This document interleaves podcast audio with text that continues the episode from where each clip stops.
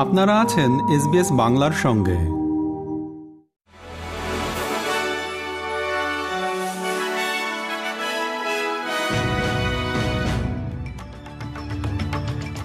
SBS Bangla. আজকের শীর্ষ খবরে সবাইকে আমন্ত্রণ জানাচ্ছি আমি শাহান আলম। আজ বৃহস্পতিবার চোদ্দ ডিসেম্বর দু হাজার তেইশ সাল। প্রথমেই অস্ট্রেলিয়ার খবর। গ্রীষ্মমণ্ডলীয় ঘূর্ণিঝড় জ্যাসপার গতরাতে উত্তর কুইন্সল্যান্ডের মধ্য দিয়ে বয়ে যাওয়ার কারণে পঁয়ত্রিশ হাজারেরও বেশি বাড়ি বিদ্যুৎহীন রয়েছে। কোনো কোনো জায়গায় দমকা হওয়া প্রতি ঘন্টায় একশো চল্লিশ কিলোমিটারে পৌঁছেছে। কিছু এলাকায় গাছ উপড়ে পড়ে বিদ্যুতের লাইন বিচ্ছিন্ন করে দিয়েছে। তবে ক্যাটাগরি ওয়ান ঘূর্ণিঝড়টিকে এখন মাঝারি গ্রেডে নামিয়ে আনা হয়েছে। নির্মাণ কর্মীদের মারাত্মক ফুসফুসের রোগ থেকে রক্ষা করার জন্য আগামী বছর থেকে ইঞ্জিনিয়ার্ড স্টোন সারা দেশে নিষিদ্ধ করা হবে। স্টেট ও টেরিটরিগুলো এই ব্যবস্থায় স্বাক্ষর করেছে। গতকাল বুধবার একটি বৈঠকে ওয়ার্ক প্লেস মিনিস্টারদের একটি চুক্তির পর পয়লা জুলাই থেকে এই নিষেধাজ্ঞা কার্যকর করা হবে।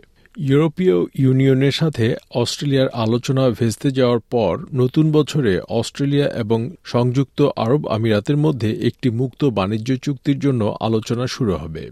বাণিজ্যমন্ত্রী ডন ফ্যারেল গতকাল বুধবার চুক্তিটি অগ্রগতি ঘোষণা করে বলেছেন যে সরকার অস্ট্রেলিয়ান ব্যবসার বৈচিত্র্য আনতে সাহায্য করতে প্রতিশ্রুতিবদ্ধ।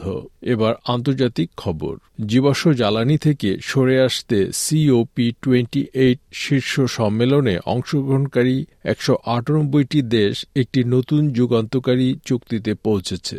যদিও চুক্তিটি দেশগুলোকে জীবাশ্ম জ্বালানি থেকে সরে আসতে বাধ্য করবে না, তবে এটি দু হাজার পঞ্চাশ সালের মধ্যে সম্পূর্ণ শূন্য নির্গমনের লক্ষ্য অর্জনের দিকে একটি গুরুত্ব পদক্ষেপ হিসেবে স্বাগত জানানো হয়েছে। এবার দক্ষিণ এশিয়ার খবর, প্রথমেই বাংলাদেশ। বাংলাদেশে আজ চোদ্দ ডিসেম্বর পালিত হচ্ছে শহীদ বুদ্ধিজীবী দিবস।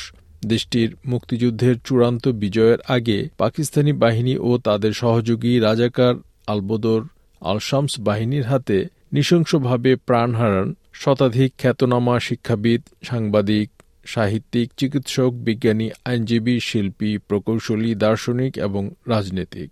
সে সময় বাড়ি বাড়ি গিয়ে তাদের তুলে এনে গুম ও নির্মমভাবে হত্যা করা হয়। খবর দৈনিক প্রথম আলোর। এদিকে ভারতের লোকসভায় হলুদ গ্যাস ছড়িয়ে দেওয়ার ঘটনায় আতঙ্ক ছড়িয়ে পড়ে। আমাদের কলকাতা প্রতিনিধি পার্থ মুখোপাধ্যায় জানান, ভারতীয় সংসদ লোকসভায় ঢুকে সভা চলাকালীন দুই যুবক সভার মাঝে রং বোমা ছোড়েন এবং স্লোগান দিতে শুরু করেন। আচমকা লোকসভায় এই ঘটনা চাঞ্চল্য সৃষ্টি করে সাংসদদের মধ্যে।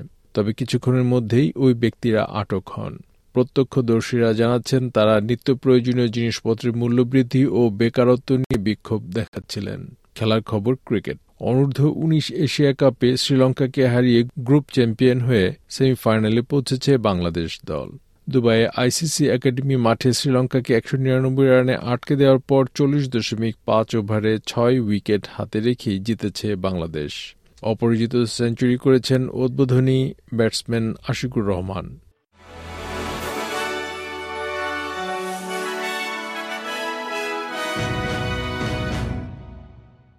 শ্রোতা বন্ধুরা, এই ছিল আমাদের আজকের শীর্ষ খবর। এসবিএস বাংলার প্রতিদিনের সংবাদ নিয়ে আমাদের আরও পডকাস্ট শুনতে ভিজিট করুন SBS dot com dot A U forward slash Bangla. আপনাদের সাথে ছিলাম আমি, শাহান আলম। সবাইকে শুভকামনা। আমাদেরকে লাইক দিন শেয়ার করুন, আপনার মতামত দিন। ফেসবুকে ফলো করুন এস বাংলা।